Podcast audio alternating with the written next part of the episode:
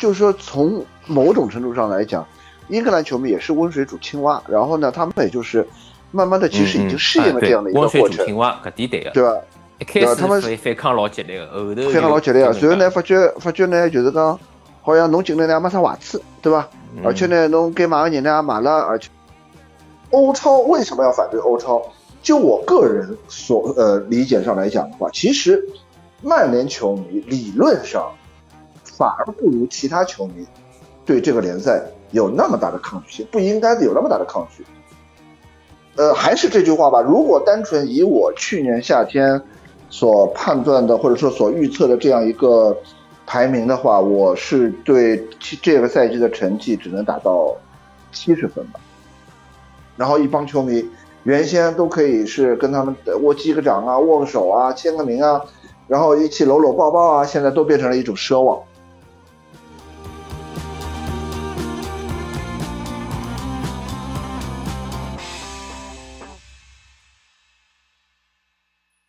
大家好，我是依依。我们又隔了一个多月见面了。原本我和韩宇还想寻找一下提高节目录制效率的方式，比如说做点短平快的赛后即时分析播客。我们当时正准备在联赛的第三十二轮主场与伯恩利的比赛赛后测试一下。那场比赛其实无论从场面还是结果都挺合适的，但我们都还没开始录制了。那边已经传来了欧超的官宣，我们真是一脸懵逼。这个大事件发生后，我们也知道，当时近期的热点要点都不会放在比赛的内容上了，而是大家都会去想这个欧超联到底是个啥。我们也就想，索性先等一等，静观事态的发展吧。大约两周之后，按照赛程，曼联将在主场迎战利物浦。我和韩宇也想，欧超的两日维新都闪崩了，那这次啊，我们应该可以录个赛后，还能趁着五一假期把后期编辑了吧？但最终发生了什么，大家也都知道了。所以收拾状态和心态，我们这次决定把两件事一起说掉。在和韩宇讨论这一系列的事件的时候，我们发现要说的方方面面还挺多的。再加上韩语大叔在这段期间在微博上也就这些方方面面的问题与不同方面的人士展开了友好的对话，所以这次大叔是有备而来，一期还剪不够的样子。因此，这期的内容我们将分两期播出。第一期上半部分主要是说说这将近一个月来的场外热点事件，后一期的下半部分。汉语大叔会重点说说格雷泽家族的那些年、那些事，以及他的那些想法。好了，正片开始。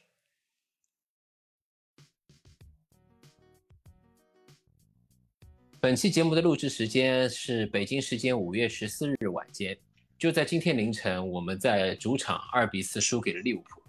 要不就先请韩语大叔简单分享一下对本场比赛的观点吧。呃，因为我没有看直播，然后今天白天稍微看了一下录像，实际上这还是一个比较典型的这个赛季的曼联的一个现状，就是说，因为之前呃本来说想找个时间录一下，说为什么这个赛季曼联会特别多的有落后的情况，落后然后逆转，然后这个情况，其实这个这个问题的根本是出在我们双后腰上面，也就是说。扯远一点讲，就是我们这个赛季在面对中下游球队，然后在开局上，我们经常会被对手抢的手忙脚乱。这个呢，一方面是我们这个赛季的策略，主要就是为了破高位密集，要高高位逼抢。然后呢，所以我们并不会匆忙的去开大脚。那么这个对后场的 一个轮转和传接球的能力会非常高。那么。在呃所有的对手里面，就是我们落后过也好，比如说我们对那个呃罗马，其实我们第一回合对罗马是先进呃先进球，然后被连扳两个，然后下半场把对手打花的，然后第二场又是我们先进球，然后被对方呃反超，然后再逼平，再扳平，然后再落后。这个过程其实这里面一套逻辑是什么呢？也就是说，当对手在上半场有体力的情况下，开场后有体力的情况下，他们在前场的逼抢力度其实是非常高的。在这种情况下，我们的双后腰就缺乏一定的控场能力。那么这里面其实就是有一个非常尴尬的问题，就是其实是两个非常尴尬的问题，就是第一个问题是弗雷德和麦克托米内其实是两个两个半个的人。那么这怎么叫两个半个人？就是说他们两个人的防守和出球或者说进攻都只有说呃目标要求的一半，就是两个人都有一定的防守能力，但是又有又都有一定的出球能力，但是这两者之间都不稳定。那么造成的情况，也就是说，如果正常的情况下是百分之五十加五十，那么这是一个百分之一百的一个结果。问题是并不是，也就是说，完全有可能出现一种什么情况呢？就是其中一方拉垮，然后另外一方是正常的，甚至同时两个人都拉垮。那么这种情况就非常可怕。所以，特别是在对手当对手呃防守压力比较大的时候，他们两个人的传接球能力上的弱点。就会被无限放大，这里面会引发第二个问题，就是博格巴到底应该在哪里？不管是我们认为博格巴应该是在十号位偏左，或者说这个赛季索肖把他安排在左边前也好，左右呃左中场也好，右中场也好，都安排过，后腰也好也好。那么问题就在于是，当他回到后半场来接球的时候，他跟前场的联系就被割断了，然后他当他进入到对方半场的时候。中场和前场的联系又断了，所以这就是一个非常尴尬的问题。我们现在之所以说经常会出现说呃上半场落后，然后下半场逆转，那么这个结果其实真正的呃意义上来说的话，也就是我们现在这套阵容，特别是双后腰这套阵容不够好，就并不能说它不好，但是呢不够好。当对方上半场在呃体力充沛的情况下一阵逼抢之后，他们两个会出现很大的问题，那么在这种情况下，整个中后场向前推进的体系就会被完全破坏掉。但是到下半场之后呢，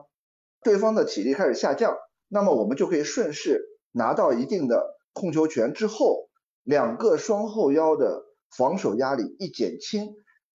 他们向前推进的成功率就会高很多。那么这样的情况下，博格巴就会被彻底解放出来，他所在的位置。就不再是被迫去到什么位置，而是说他可以根据场上的情况来分配自己的位置，这是一个比较典型的情况。那么这里面就产生了一个，就是说为什么呃凌晨这场比赛为什么我们最终呃最终输掉了？这里面有两个原因。第一个原因是说利物浦在中前场上的球人球员的能力要高于其他级别的球员。所以在这一点上，你不得不承认说，他们抓机会的能力要远远高于其他中上中下游球队。比如说，我们在正常情况下，可能在上半场只丢一个球的情况下，那么我们是完全可以把它抓回来的。但是我们在这场比赛里面，上半场就丢了两个，而且关键是在上半场结束的时候丢了一个，这是非常致命的。那么也就等于说，我们下半场原本有的体力优势，没有办法更稳定的去控球，去追求一个。呃，进球的一个可能性，而是必须要尽快把比分缩小，这样我们后场的中中后场的空空间就会更大。这是第一个问题。第二个问题就是更加严重也更加现实的一个问题，也就是说，当我们的双后腰缺少持球稳定的推进也好，或者说稳定军心的这样一个呃作用也好，马奎尔的缺阵就变成了一个呃我们最短的短门。当我们就我们可以在这个赛季很多比赛里看到，就是马奎尔的控球或者说马奎尔的存在，并不仅仅在于说他是一个中卫。如果单从中后卫的个人能力上来讲的话，其实马奎尔远远达不到我们以前认为的那种 top level 的那个球员。嗯，就是以前五幺五组合。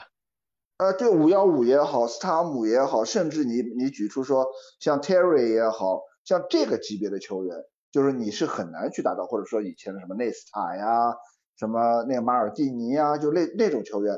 这个其实马奎尔的缺点还是蛮明显的，就是高大而笨拙，转身慢，就这一些动作上，实际上实际上他的呃个人能力上还是有一定缺陷的。但是呢，他的优点在于，第一，他在整个防线中的指挥能力，也就是说，你什么时候上去，什么时候回来，或者说我上去了，你在后面，或者你上去了，我在后面，这个安排上，马奎尔的能力非常强，对吧？这是第一。第二，马奎尔的身材在让在他持球的情况下，就会变得非常有用。也就是说，当对方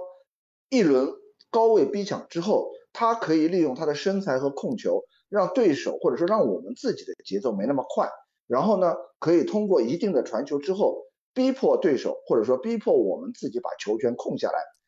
这样对手的高位逼抢等于就会被无形中破解，或者说至少逼迫他们无法连续高强度的反抢。对，就在我们后场把阵地稳下来。对，包括阵地也好，包括控球也好，包括军心也好，这是一系列的东西，就可以你可以把这个东西稳定下来。那么第三个呢，就是在进攻当中，也就是说，当我们整个队形队形往上推进的时候，马奎尔的持球推进可以变成一个比较靠谱的进攻方式，而且变成一个进攻的套路。这样呢，他就可以保证在双后腰，甚至我的中场和前场都没有失位的情况下，凭空多出来的一个持球推进点。那么这一点就是必须要提到的，就是曼城的这套体系，也就是说。曼城现在这套阵容，从单从球员的个人能力上来讲的话，其实相比前几个赛季是差的非常多。但是他们有一个优点是，几乎阵中的十一个人，每个人都有一定的控球推进能力，他们可以在某一个人在受到压迫的时候，其他人去承担持球推进的能力。那么这一点也是说这个赛季鲁本迪亚斯最大的价值。如果单从防守，呃，鲁本迪亚斯，我还是这句话，鲁本迪亚斯的防守能力其实也是不足的。但是现在曼城的问，曼城的优势在哪里？曼城优势也就是我通过前场十个人的每个人的控球，我可以让后防线几乎经受不了太大的一个考验，而且对手无法快速的发动反击，呃，反击和进攻，那么这样可以有时间让他们去组织一个，呃，比较严密的。防守阵型，这是他们的优势，所以这场球输掉呢，心理上是有一些不甘，但是呢，确实是也也可以看到，就是说，呃，我们可以从这场失利里面看到马奎尔平时一些隐藏的实力，也就是说隐藏的作用，因为马奎尔在很多方面的作用并不能单纯的从一个数据上去体现，或者说仅仅从一个中后卫的。站位上、位置上去体现，他可以带给一个中后卫这个角色上更多的职责。比如说，我们就拿今天首发的双后双中卫来跟马奎尔进行比较。林德洛夫最大的问题就是害怕对抗，嗯，对吧？他是有一定持球能力的，他也也有一定的持球推进能力的，但是在对手有高位逼抢，甚至有人针对性防守的时候，他的推进就完全没有作用，甚至会出现失误。这是第一个问题，第二个，第二个，比如说拜利，拜利最大的问题其实就在于说他的不稳定性。什么叫不稳定性？第一，他的传球不稳定，就他的经常防守下来之后，直接把对球权又交还给对手，对吧？对。那么第二个问题，也就是说他的出击的时机，其实是经常出乎队友的意料的。嗯。这个问题其实非常非常的，这是一直有危险的。对，所以也就是说。球员有缺点没问题，每一个球员都是有问题、有有有缺点的，只不过这个缺点大还是小，多还是少，但是你必须要要让队友知道你的缺点在哪儿。所以我知道你这个缺点，比如说某有些球员怕速度快的，那么我可以用两个人去协防，去搭建一个防守的纵深，来减少速度型球员对我们本方禁区的一个威胁，对吧？有的球员可能害怕。呃，身体强壮的，那么我们可以用包夹或者是抢前，那么我可以用另外一种策略去针对，比如说我们林德洛夫害怕对抗，那么你可以看到在对阵一些单箭头球队的时候，盯防任务经常是由马奎尔来完成的，嗯，甚至是顶防。呃，我们对罗马的第一回合，哲科的这个位置就完全是由马奎尔来控制他的，嗯，我可以放弃我自己的位置，一直顶防你到对方呃的中场附近。我哪怕我犯规，我保证你转不了身，给不了球。这一点上就是你你非常稳定的说，哎，林德洛夫，你害怕对抗，那么 OK，这个对抗的问题由队友来解决。那么林德洛夫你害怕投球，那么我们我们用其他办法来解决，就类似于这样，甚至比如说林德洛夫你害怕投球，可以通过我们提把阵线前提，那么减少对手头球上的威胁，因为你距离越远，头球的威胁就越小，对吧？这是一个逻辑。但是拜利的这个问题就在于，我不知道你什么时候出问题，这个非常非常可怕。这也是包括之前几个赛季林德洛夫一直在。打首发的时候，很多人球球迷就说：“哎呀，为什么不用拜利？哎呀，为什么不给拜利机会？”但是你会发觉，每一次拜利上阵，球很好看，人很勇猛，防守非常强悍，但是时不时的就掉链子，而且他这个时不时的掉链子，几乎就已经变成了一种常态，这是本身的一个技术类型所决定的。所以这一点上，就你不得不说，这场比赛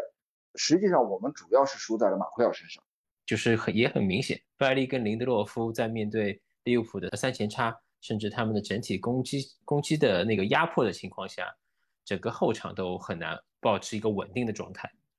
所以，我们第一个、第二个球都是一个角球，一个是任意球。这个是另外一个问题，就是当然我不知道这个问题究竟怎么解决，因为我到目前为止，我觉得，呃，实际上你也可以发觉，就是我们在阵地防守，呃，就是定位球定位球防守，嗯。有一个问题是什么呢？就是说，这个问题都也是综合综合的，而且我们几乎可以看到，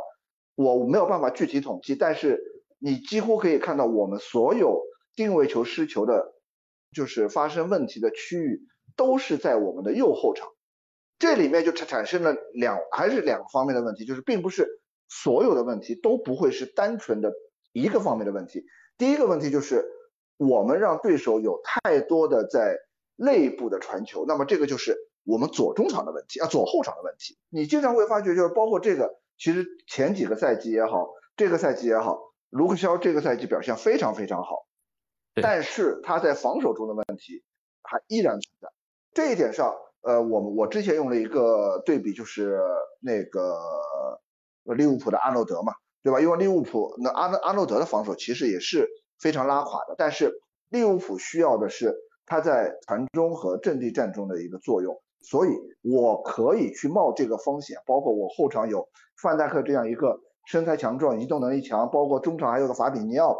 我去帮你兜底的情况下，我我可以放弃你的防守能力去做这件事情。那么当我们就是中场搭配的时候，也就是说，呃，搭麦麦克托米内和弗雷德的时候，你会发觉卢克肖的这个问题还稍微好一点，因为这两个人的中场搭配。至少在移动能力上是还 OK 的，对，在补位能力上能帮他补掉位置，还能补一点。但是你会发觉他只要搭马蒂奇，就会有一个问题，包括包括我们上一场对莱斯特第一个失球也是一样。你们去回看那一个失球的时候，你会发觉其实当时我们整个中后场的站位是非常非常均衡的，保持非常平衡，四个后卫两两个后腰全部都在位置上。但是马蒂奇突然之间选择了上抢，就让我们的左后场出现了一个凹槽，空当，嗯，出现了一个凹槽。然后那个凹槽一出来之后，对方就直接顺着马蒂奇你那个位置把球输送出来之后，大家就无能为力了。所以这一点上，我觉得说这是我们左中场或者左中场防守的一个问题。第二个问题，也就是我们的右后场，实际上也就是所有的问题也都累积在一块儿。第一个问题是林德洛夫也好，拜利也好，就林德洛夫的问题是怕头球，拜利的问题是容易失位。其实不光容易失位，而他还容易失去防守的一个注意力。就可能他一开始知道自己要防什么，然后可能看到球起来了，或者突然之间发觉某一个球员可能有威胁，然后他就会放掉自己原先防守的那个人，然后突然之间就消失了。第三个问题也就是万比萨卡的对身后位置的判断非常非常弱。所以在这三个问题里面，你就会发觉，我们经常性会在右后场的后点被人抓住机会。那么，比如说第一个进球，第一个进球就非常非常尴尬，不知道为什么我们的右后场居然是博格巴托在后面在防守，博格巴而且呃在启动当中慢了一步，然后自己的重心又丢了，所以突然之间呃防守队员就变成了一个无人防守的一个可一个一个一个。局面，所以导致这个丢球。那么问题是，我们在右后场，你拜利呢？你万比萨卡呢？对吧？你应该在这个位置防守的人呢？因为所有人都知道，防定位球防守当中，一般身材高大的球员都会集中在中路，或者靠近禁区禁区中央或者靠近点球点的位置。那么，而且第一个失球，博格巴所盯防的也不是一个高个子球员，应该是若塔吧？对方一启动，博格巴在身形上吃亏，所以因为他的启动速度就肯定跟不上对手，在那个位置上。呃，被人被人直接打穿，所以这个里面索肖应该要想办法去解决。然后另外一方面，也就是球员的个人能力上还要进一步提高。就像前面说卢克肖的问题，就卢克肖在打的最好的那段时间被比喻为那个罗贝托卡洛斯，巴西的那个传奇左后卫。罗贝托卡洛斯的特点也是进攻能力强于防守能力。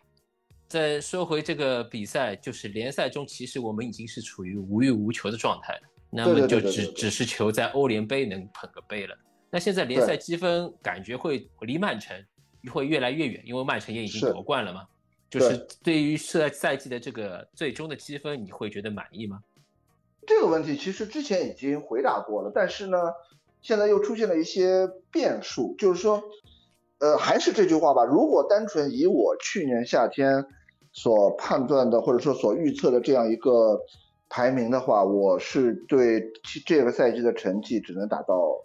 七十分吧。第一个是排名基本上符合我的预期，因为目前来看的话，我们保住前三，我们已经保住前三了。基本上是的，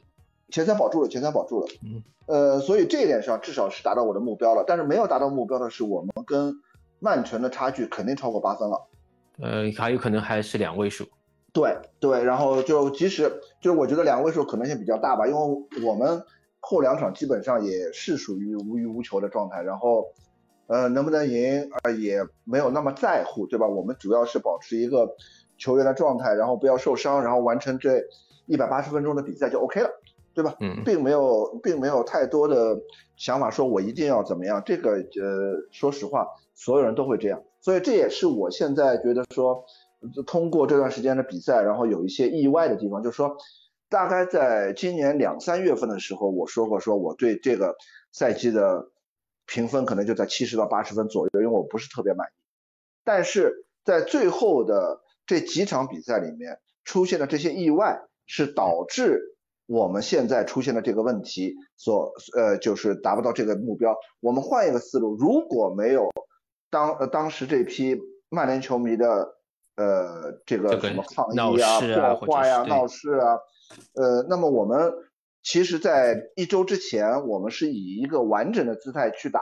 利物浦的话，那我觉得将近两周前，呃，对，差不多将近两周嘛，呃，两一一周多一点，十几十几天吧，我记得。那么我们在那个时候，我们用一套完整的阵容去打利物浦的话，我觉得是完全会是不同的一个状态。对对吧？对，那就是其实在这近将近一个月的时间里，我们的场外新闻跟焦点远比场内的多。对，那么至少从这一点上来说的话，就是如果我们当时能够有一套呃比较完整的阵容去迎战利物浦，那么我们完全有可能说同时赢下利物浦对莱斯特，因为你的阵容和你的整个心态是完全不一样的，而且当然就是说。有另外一种可能性，因为我们今年要打欧联杯决赛，所以在赢了利物浦之后，我们还是会可能大面积的轮换，因为就是我们已经那个时候就是已经很铁定保住了前三，甚至保住了前二的位置，对对吧？前二的位置，那么剩下说我跟曼城呃分差有多少，其实已经没什么关系了，对吧？那么我们为什么不不不放掉一些比赛，让主力球员有更好的休息？所以有可能是。呃，赢利物浦，输莱斯特，然后剩下两场随便 whatever，就类似这种状态，不会是像现在这种二两连败，然后进入最后两场。如果说我们最后赛季结结束是以四连败，或者说一胜两平，一胜一平两负，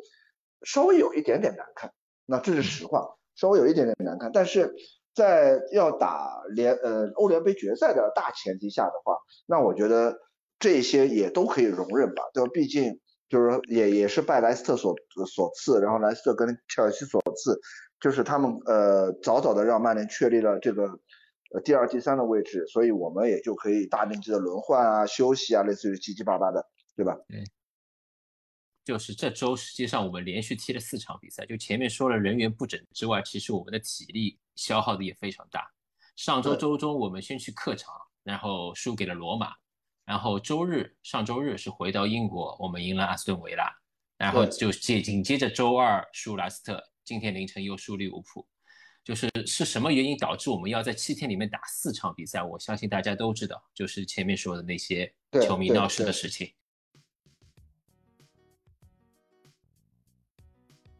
让我们先来回顾一下双红会球迷抗议事件的全过程。赛前一天，伍德沃德在球迷会议上代表俱乐部向球迷就欧超事件道歉，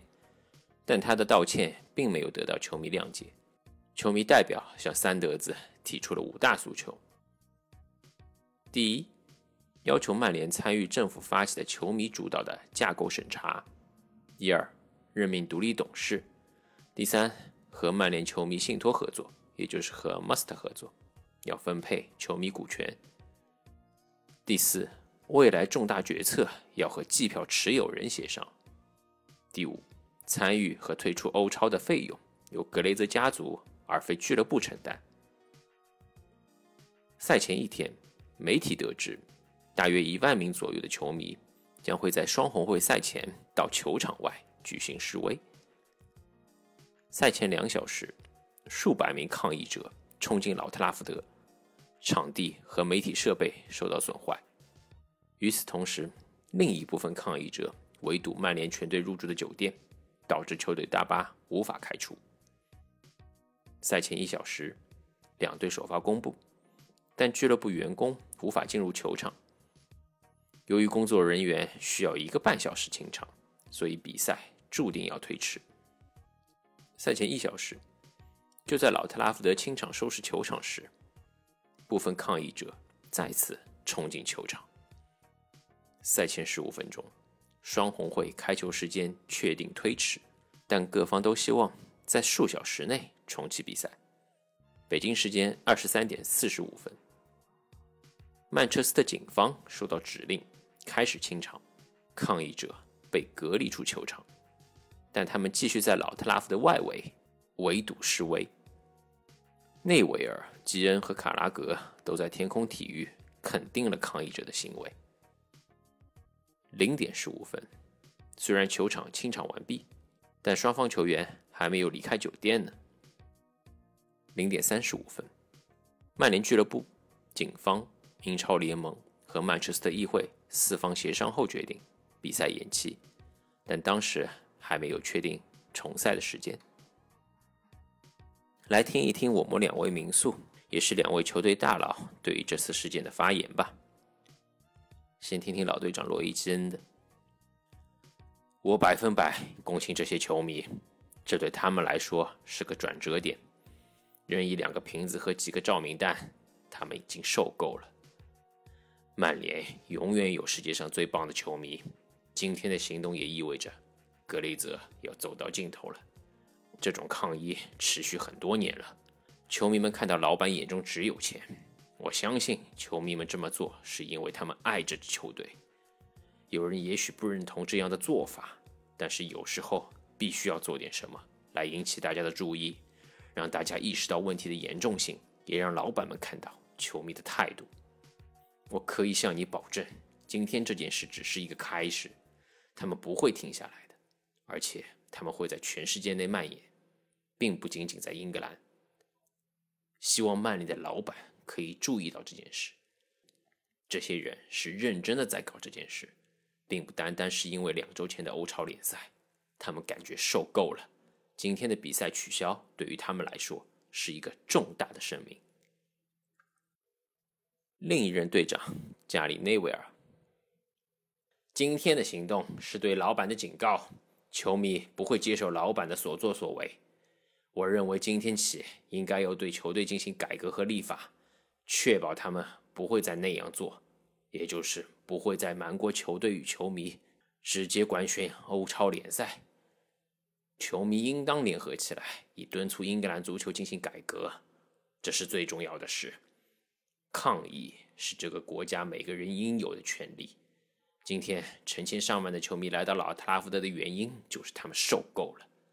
他们受够自己球队老板的所作所为，他们认为道歉就够了，这远远不够。他想说他想建立与球迷之间的信任，但格雷泽从来没有这样做过。就是大约在两周前约定要举行双红会的那个日子，曼彻斯特本地的球迷又是围堵球员，又是冲进老特拉福德，似乎他们对格雷泽的愤怒达到了极点。是，还有包括我们的一些民宿们。那接下来我们就来详细说说这一系列的事情吧。就先说说曼彻斯特本地球迷他们对格雷泽的这个意见到底是出于什么的样的原因？这部分原因还是很复杂，并不是某一个单纯的问题。但是就我个人最近一段时间观察也好，思考也好，其实，呃，欧超只不过是最终压垮骆驼的那根稻草，或者说最终是往火药桶上扔下的那只那个火柴。但是火药桶是什么？火药桶或者说积聚的那个能量是新冠疫情。简单来说的话，就是。我们先，我们只能把这件事情倒推，倒推，因为从呃正推的话，我们会有更多分散的东西。我们只是把这件事情完整的去想办法，呃，从后往前的去复原它。也就是说，我个人认为，在从呃反对格雷泽、抗议格雷泽的起因，是因为欧超。欧超为什么要反对欧超？就我个人所呃理解上来讲的话，其实。曼联球迷理论上反而不如其他球迷对这个联赛有那么大的抗拒性，不应该有那么大的抗拒。因为对曼联来说，我们是到现在为止，爵爷退休之后，我们对所有的我们对所有的主教练的要求只有一个：你要保住曼联欧冠席位。嗯，对，所以从包括从一三年爵爷退休之后到现在，我们真正离开欧欧冠的其实也就三年吧。范加尔第一年没有打，范加尔第一年是打的，呃，连欧冠的，呃，欧联都欧联都没有，因为是第七嘛。是是是是的。然后第二年他进了，第二年是进了欧冠，但是第三年就穆里尼奥的第一年又进了欧联，对对吧？又又没欧冠，这是两年。然后之后穆里尼奥的第二年是以欧联冠欧联杯冠军的身份打的欧冠，嗯。然后第二年是第第三年打的欧冠，然后呃中途下课嘛，然后就是我们三年嘛，就八年里面我们三年三年没有打欧冠，两只有一年没有打过欧战，所以我们整体上来讲的话，其实我们对欧超的逆反心理反而没有那么强，它不像一些比如狼队啊，或者热刺啊，或者阿森纳呀，就是我特别是一些经常在前四前六门槛上徘徊的这些球队。或者说一些低级别球队，他们觉得说我可以通过这样一个排名，一个就可以可以去打一个欧战，然后他们会特别的在意这样一个席位的情况下，曼联球员，曼联其实没有那么在意这样一个席位，但是我觉得真正刺痛球迷心态的一个问题是，呃，打欧超你能够拿两到三亿欧元的这样一个费用，一个奖金，这个费，对吧？对吧？然后呢？为什么会为什么特别刺激他们呢？是因为就是在欧超推出之前，曼联正好刚刚公布了二零二零年的一个财报，也就是说，格雷泽在二零二零年从曼联拿走了两千两百五十万镑的分红。我觉得这件事情是真正把。球迷的一个心态给积累起来的一个问题，但是呢，当时并没有爆发，因为你知道，在索肖的带领之下，曼联正好在一个很明显的向上的趋势的情况下，其实所有的球迷都是欢欣鼓舞的，他们并不特别 care 说，呃，你拿走多少钱，反正至少曼联现在成绩很好，很稳定，然后我们现在开始有争夺冠军的可能了，甚至我我们有拿奖杯的可能了。如果说这个变成一个呃导火索的话，最终爆发的时间应该在今年夏天，也就是说，如果说今年夏天我们没有特别好的引援的情况下，这一点会变成一个导火索，说去点燃球迷的一个负面心态，说你拿了两千两百五十万，然后不给球队钱买人，那么这就会变成一个问题。但是欧超提前爆发了这一点，也就是说，呃，你拿走了两千两百万五十万，然后你居然还能打欧超拿两亿到三亿欧元这样两笔钱，在球迷的心态里面。默认这两笔钱都会自动进入雷泽的钱包，他们就觉得这不会是曼联的这个收入，不是曼联俱乐部的收入，而是进入格格雷泽的个人腰包。那么为什么他们觉得说这笔钱会特别扎眼呢？就是整个二零二零年的，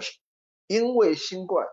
整个世界整个足球世界都是在一片动荡里面。最直观的一点就是，呃，英超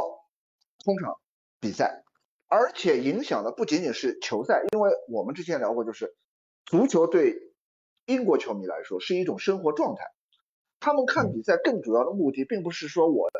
呃，要一定要这场比赛要赢，而是说这是一个情绪发泄点，然后呢，又是一个跟朋友聚会的这样一个 party，说我每周每两周我能跟我一帮老朋友聚会，一起看球喝酒，这是他们最喜欢做的一个事情。嗯，那么你可想而知，整个二零二零年到二零二一年到现在为止，这帮英国球迷。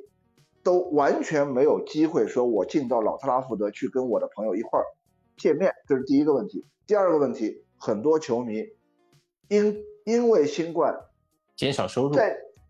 在啊对减少收入，然后甚至丢了工作，然后甚至有的人得了病。那么你可想而知，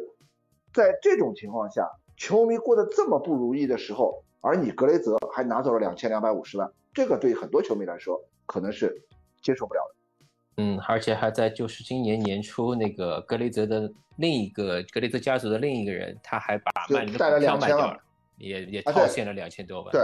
所以把这两件事情积累在一块儿，这个就变成了一个你往一个即将要爆发的火山口里面扔了一块石头。说到新冠之后，那么我们再往前推，其实索肖的到来对很多球迷来说是一颗定心丸，从他。上任之后的连胜，到第一个非完不完整赛季进入欧冠，然后第二个赛季进再次进入欧冠，然后两个杯赛进入半决赛，然后第三个赛季进入欧冠，然后进入一个一个赛事的半决赛，进入另外一个赛事的决赛。实际上，所有的球迷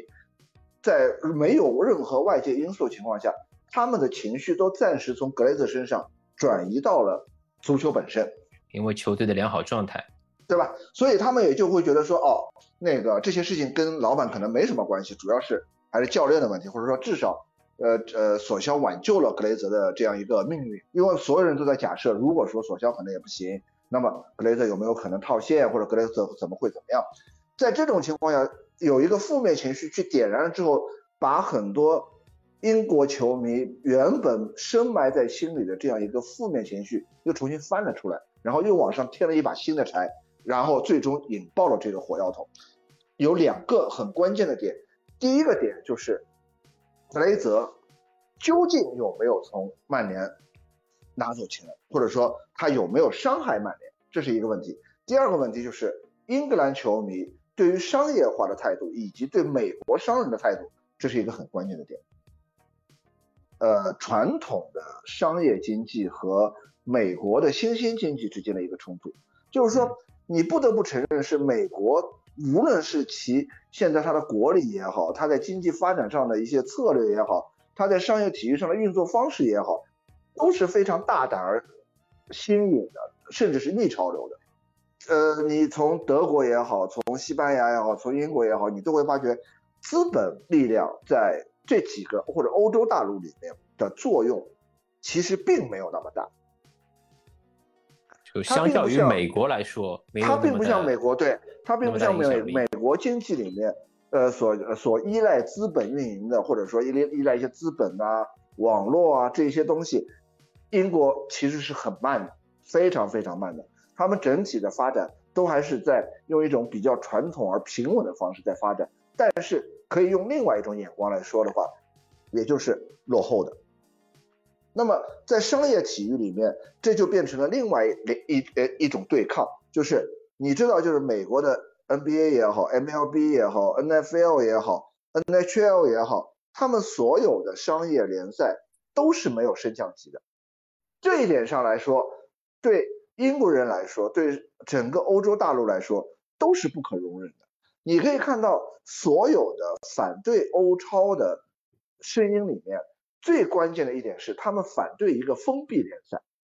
那么，或者说这是一个贵族联赛。呃，这个无所谓。其实最终的问题就是，他们反对的是一个封闭联赛。他们希望是通过升降级，通过不断的资格赛去刺激其他球队来参与到这项运动当中，而不仅仅把它变成少数球队。但是美国人的玩法并不一样，美国人的玩法就是，呃，扯远一点说，美国玩商业体育和英国人当中还有一个很关键的点，就是转会费三个字。也就是说，呃，我你可以看到我们现在整个欧洲大陆的足球转会费是水涨船高的。但是在美国的商业体育里面是没有转会费的。对，每一个球员都有一个身价值，有一个合同价格，然后大家以物以人换人，以物换物，这又变回到了一个很原始的状态。但是那种状态又让所有的球队没有了一个经济负担，对吧？我不需要去考虑通货膨胀，我不需要去考虑日益上涨的一个转会身价，我只需要考虑合同，我根据合同总额，然后来。呃，规划我的整个阵容和我的目标，那么这里面冠军也没有那么特别重要，然后他们也没有什么，除了冠军，他们也没有什么我要抢二、抢三、抢四、抢五、抢六，嗯，都没有了。现在现在的问题就是，你会发现在你没有办法说一件事情是完全正确或者错误的。那么在这一点上来说，呃，英国球迷对美国人的不屑，其实在这方方面面里面都是存在的，他们就觉得说。美国资本是有毒的、有害的，他们是在伤害一项运动，因为他们会把它变成一个封闭联赛，他们会变成一个没有升降级的联赛，他们会变成一个没有竞争力的联赛。虽然有钱，钱算什么狗屁？那么这个就变成了现在另外一个很重要的问题，就是很多球迷都会告诉你说，我不 care 球队赚多少钱，我 care 的是你要跟我们打成一片。呃，上次呃十八哥我转发的一条微博里面，呃有一个六十三岁的老球迷说的一点就是，他怀念的是 Busby 觉得是的时代，呃曼联跟工人阶级的一个融洽的一个关系。请问，一支球队跟工人阶级之间怎么样才能算是融洽的？以我个人的理解上来讲讲，就是他们最融洽的一点在于什么呢？融在于。像我们之前做的，呃，跟李岩、跟童老师做的，一九年做那个漫漫谈里面漫游里面说的一样，你可以在老特拉福德旁边一公里不到的地方找到 George Best 的故居，他曾经住在这里。然后你可以在老特拉福德周边的民居里居民，呃，就那居民楼里面找到很多球员以前住过的地方，他们都会在门牌上镶上一块，谁谁谁曾经住在这里。呃，以前。那个 Ryan Giggs 有一张有一张非常著名的照片，就是他在社区里面跑步，然后有一个老太，然后有一个老太在门口门口呃呃，像类似于在做家务也好，只能跟他打招呼也好，那么这种关系是非常融洽的。那么可能从我们的角度上来讲的话，这也是他们想追求的。但是现在为什么做不到了？是因为球员的钱越来越多了，所以你可以发觉说，所有的球员都开始。呃，在柴郡买买房子，然后他们住在几百万的豪宅里面，然后他们每次踢完比赛之后，就匆匆忙忙的开着几百万的英镑的豪车，或者登上那个呃大巴，然后就走了。然后一帮球迷原先都可以是跟他们握击个掌啊，握个手啊，签个名啊，然后一起搂搂抱抱啊，现在都变成了一种奢望，甚至变成了一种球员跟球球员对球迷的一种赏赐。他们都把这些东西归结为商业，归结为美国老板。美国人是商业体育资本运作的一个形象代言人。那么现在的足球就是商业化的，在这种情况下，那么自然美人美国人就变成了一个负面的教材或者负面的典型。韩语大叔说的现象与观点，其实有点像经济全球化对世界的影响，只不过这是曼联的全球化。我觉得这次冲突的本质是英国本土左翼较为激进的民粹主义与经济或者说球队全球化的矛盾。类比一下川普大总统的上台执政纲领吧：英国本土球迷等于袖带红脖子，而格雷泽家族等于获益于经济全球化的资本家。本土球迷认为。曼联是属于曼彻斯特这座城市居民后街邻里的俱乐部，是他们长久以来日常生活的重要一部分。而不是美国资本家借势敛财、收割全球球迷韭菜的工具。是的，曼联现在是个全球性品牌，商业价值巨大，每年收入大幅提升。但这除了既能买来神一样的比费，又能买来水一样的桑切斯之外，曼联的全球化并没有给本土球迷带来什么好处。球票上涨，随着全世界各色球迷涌入球场，球场的氛围日趋安静。曼联部分的赞助商是本土球迷从没见过的，也不会去用的品牌与商品。球队离后街邻里越来越远，球迷们无法参与，甚至都无法知晓球队的决策。最重要的是，自爵爷退休后，英超霸主地位的丢失，以及到所帅之前，高层混乱的管理与引援策略。简而言之，格雷泽入主之后，带领曼联全球化，但是本土球迷没看到什么对我们有益的地方。甚至还有不利的地方，我们与球队的关系纽带，甚至看球体验都下降了。所以，我们宁愿不要这些全球化带来的好处。我们要代表着经济全球化的美国资本滚蛋。我们宁愿降入乙级，从头来过，要让曼联再次成为后街林立的球队。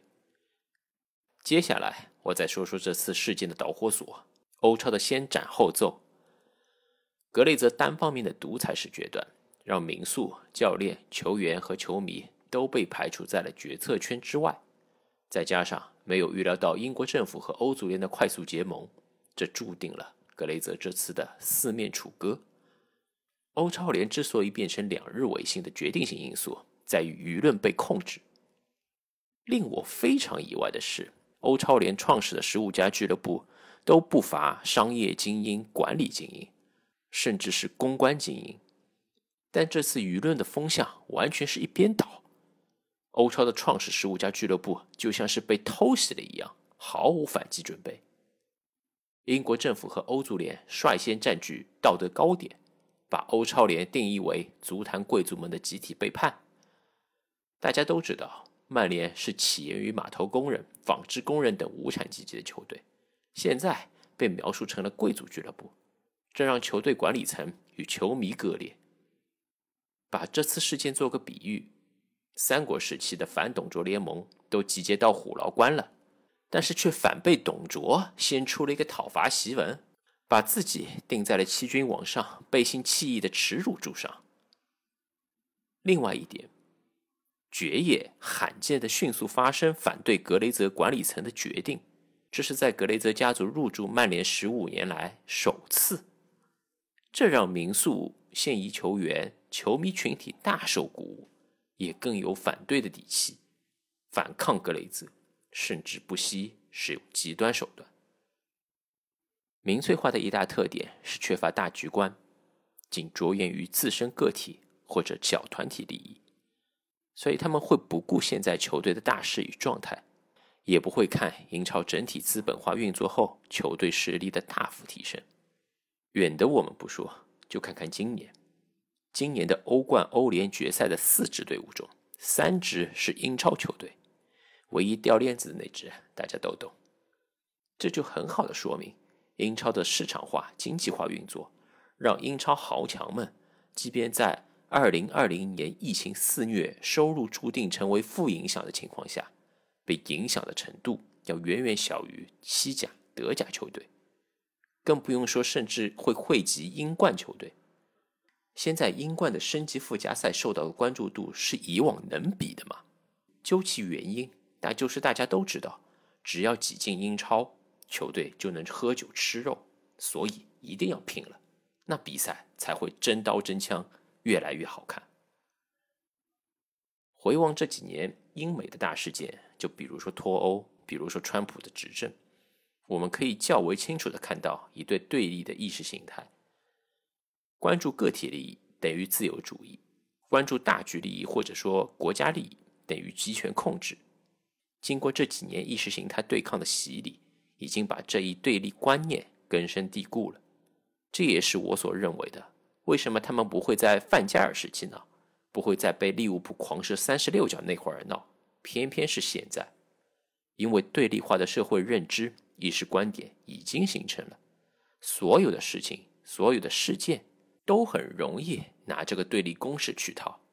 世界正在逐渐变得非黑即白。为什么会有欧超？实际上也就是英超的整体版权销售的提高和奖金的提高，并没有让豪门俱乐部的收入相应提高，反而让中下游球队的收入提高了。这也是欧超 Big Big Six 为什么会呃起反心的这样一个主要的原因。他们认为中下游球队，中下游球队在吸他们的血，尤其是那个降级的降降落伞计划嘛。对，就是你从英超降下去啊，保护保护伞或者降落伞计划，从英超降下去，你第二年还能继续按照英超的那个啊钱，就有有有有有一笔有有一笔有一笔钱嘛，对吧？那笔钱那笔钱可以让他保证你有机会在第二年或者第三年就能回来，因为你还有这样足够将近一个亿左右的收入，就是有点像政府的拿了富人的钱再去怎么说再再平衡，或者说是税收再平衡的这种政策。对，类似于类似于这样，而且就是 现在最简单一个道理就是，呃，Big Six 的比赛的转播率是远远，呃，中下游球队远远不能比拟的。这个从客观角度上来讲，最简单的一个逻辑就是，呃，你只要看疫情空场之后，呃，为什么这个赛季，呃，曼联、曼城、阿森纳、利物浦、切尔西的比赛赛程都特别密集的一个道理，就是因为。如果说让所有的比赛或者大部分比赛在同一时段进行的情况下，那些中下游球队根本就是没人看的，所以他们只能逼着球迷说去买中下游球队的比赛。那么唯一的办法是什么？唯一的办法就是我不让中下游球队的比赛去和你豪门球队的比赛时间冲突。所以你会发觉，所有的曼联的比赛，我们开玩笑说，就这个赛季，特别是进入二零二一年之后，曼联所有的比赛。都是阴间时间，对吧？都是凌晨两点、三点、四点。为什么？因为它一般都会放在周中的，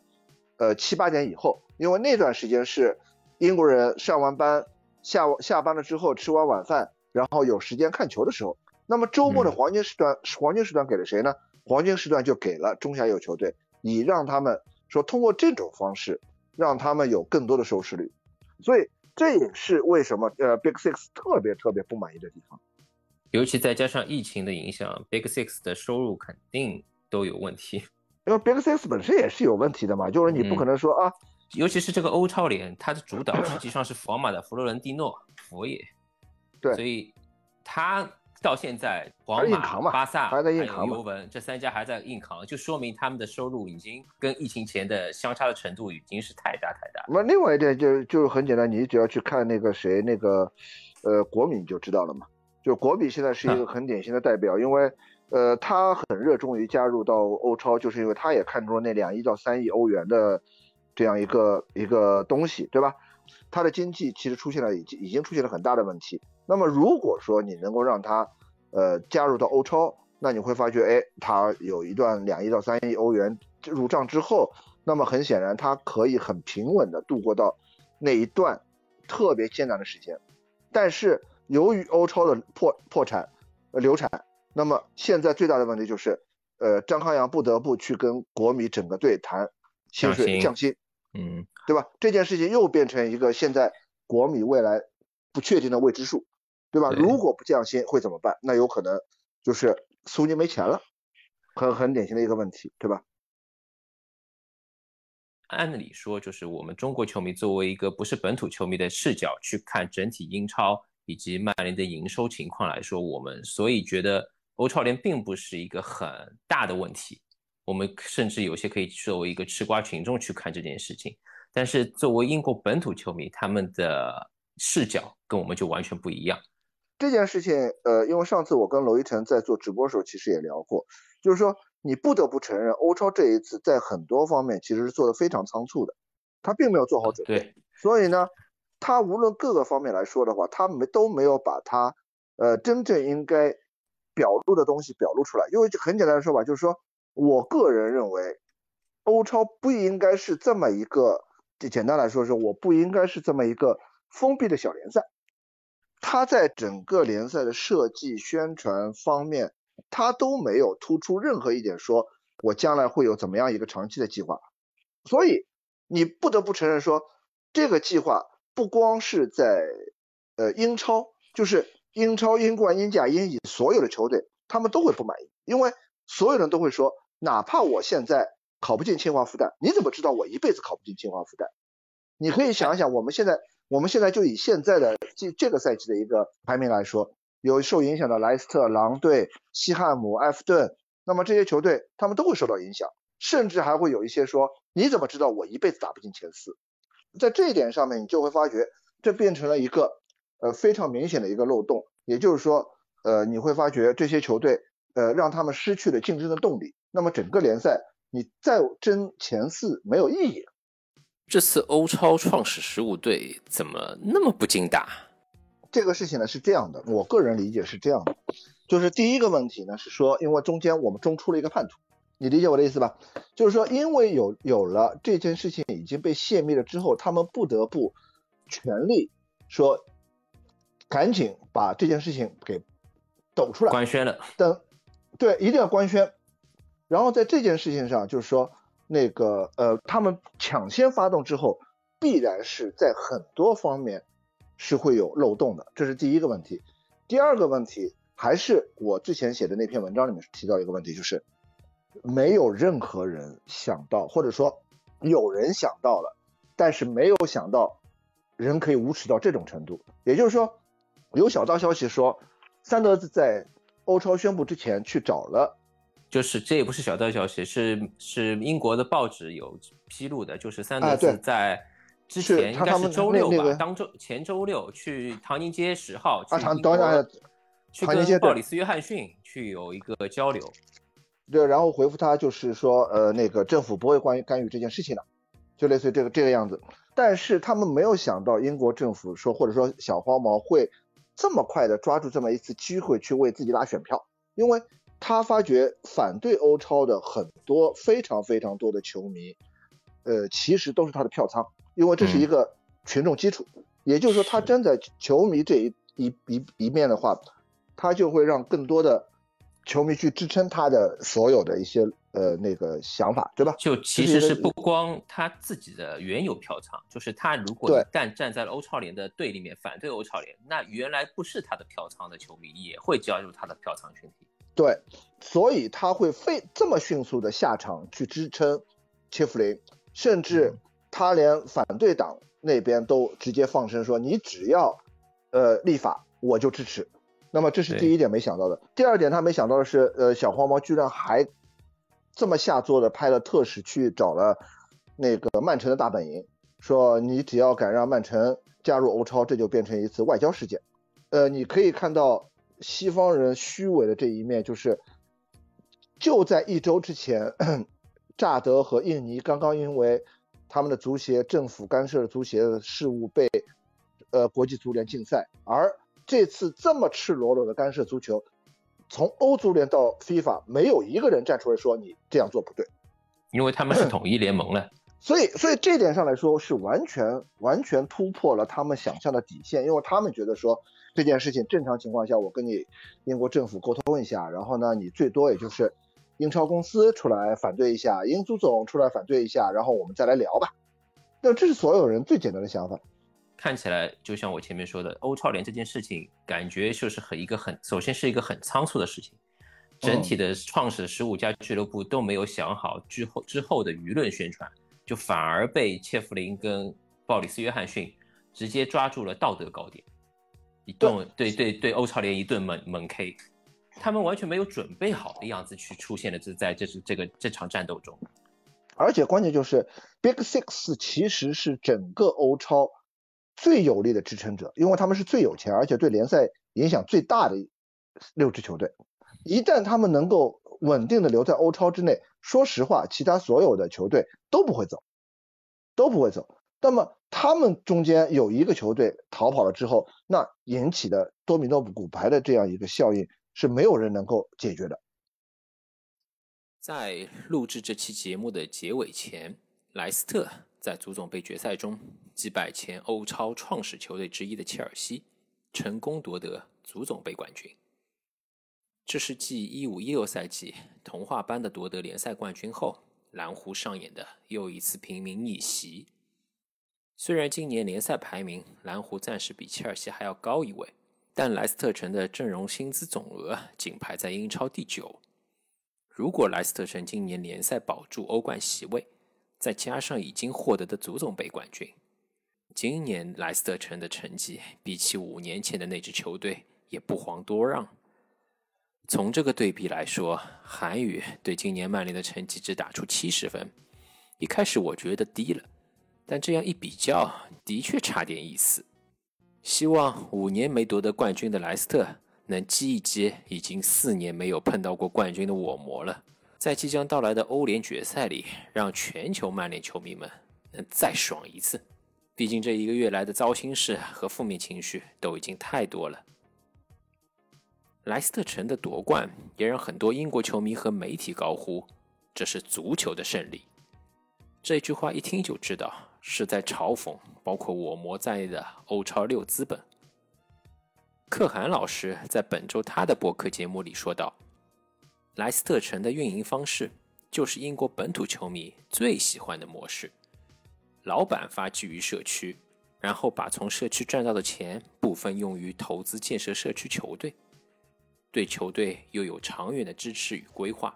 并最终和球队一起夺得冠军。另外，瓦尔迪从业余球员走向冠军球员的历程，非常非常契合英国本土球迷所设想的来自社区。出世于平民的球员形象，他从某种程度上来说就已经是蓝湖的化身或者代表人物了。这一切的景象，在英国球迷的脑海中都再次反衬出美式资本足球的贪婪。哎，这其实又回到了一个流传千古的议题——爱情与面包的选择题。希望大家能记住一点：正因为莱斯特城这样的成功。被视为平民奇迹，或者说是平民逆袭的奇迹，所以才显得弥足珍贵。梦想和现实，每个人当然都想要，但人类社会之所以进步，就是我们总是在努力去寻找一条平衡之路。走极端，这是最后的那条路了。真到了那个时候，就是不破不立的觉醒年代。以上就是本期全部内容，感谢您的收听。欢迎听众朋友们多多留言评论，无论是对节目内容、节目形式的意见与建议，还是对节目嘉宾的观点的不同意见。正如节目设立初衷，我们是希望通过节目嘉宾的观点分享，激发起更多的思考与讨论。我们鼓励更多的球迷朋友们通过声音来表达自己的见解与想法。您可以将您的观点以语音录音的音频文件格式，通过微博私信的方式发送给我、韩语或者资姐。我们将挑选精彩的评论内容录制进下一期的节目中，让更多的曼联球迷听到你们的想法。又或者，您将成为未来某一期的分享嘉宾。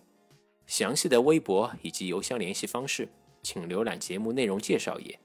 建议使用小宇宙 APP、喜马拉雅。苹果 Podcast 收听，同时欢迎搜索订阅《曼联故事》，我们下期再见。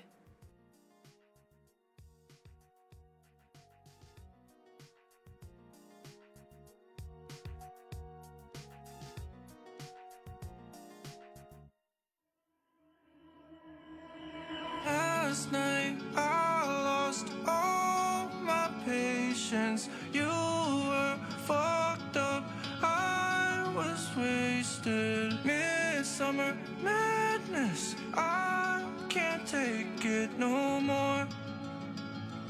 No more.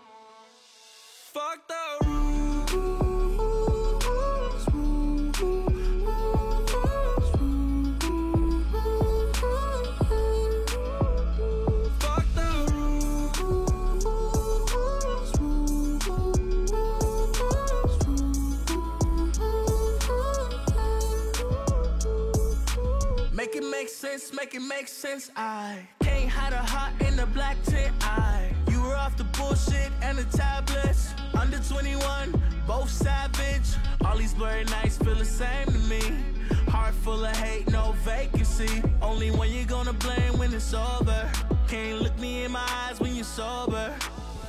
Hey, I'm the one you call when you're feeling low. Running up a check just to help you cope. I just wanna live in the moment. You just wanna fight cause you're lonely. Tryna see a milli, then be really up.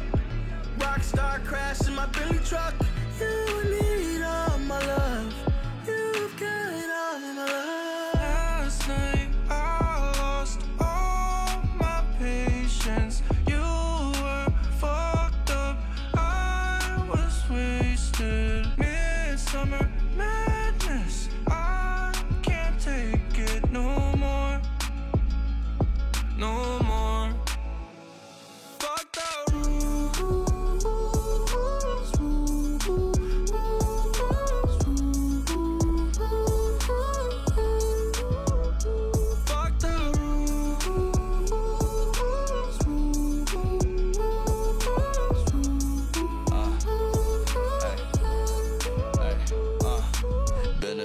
Since I heard you wanna stay as friends. I learned from my mistakes, you made me wanna learn again. I don't really see the problem, it's a risk I wanna take. You still let's see where it goes, but I don't really wanna wait. Ay. Look and listen up, you been smiling when we fuck. Let's not even think about it, we ain't gotta talk a lot. We get hotter than the summer, I say what you want is not. Put the slow jams on, I wanna see you make it pop. Ay. Moving all around the bed like we just toss and turn. Ay. Playing with the fire, I don't care if I get burned. Ay. I'ma treat you good, know you've been waiting for your turn. Ay. Nothing in the universe feel better than your tongue. Ay. About to go home, I know you finna come with. I'm playing these games like a pimp on the strip. Conversations late night about how we gon' live. I don't got the answer to it, all I'm finna say is Fucked up.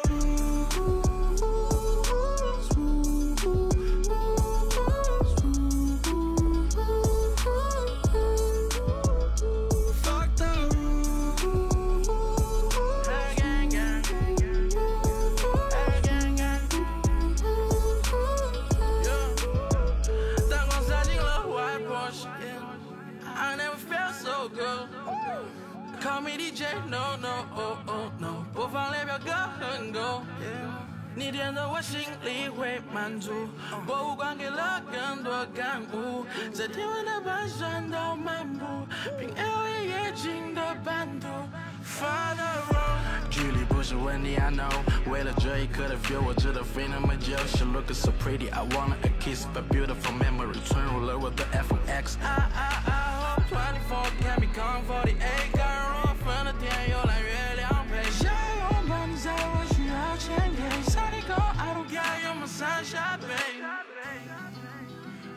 feel control. I'm better on my own. I'm used to being so gone for way too long. Long, long.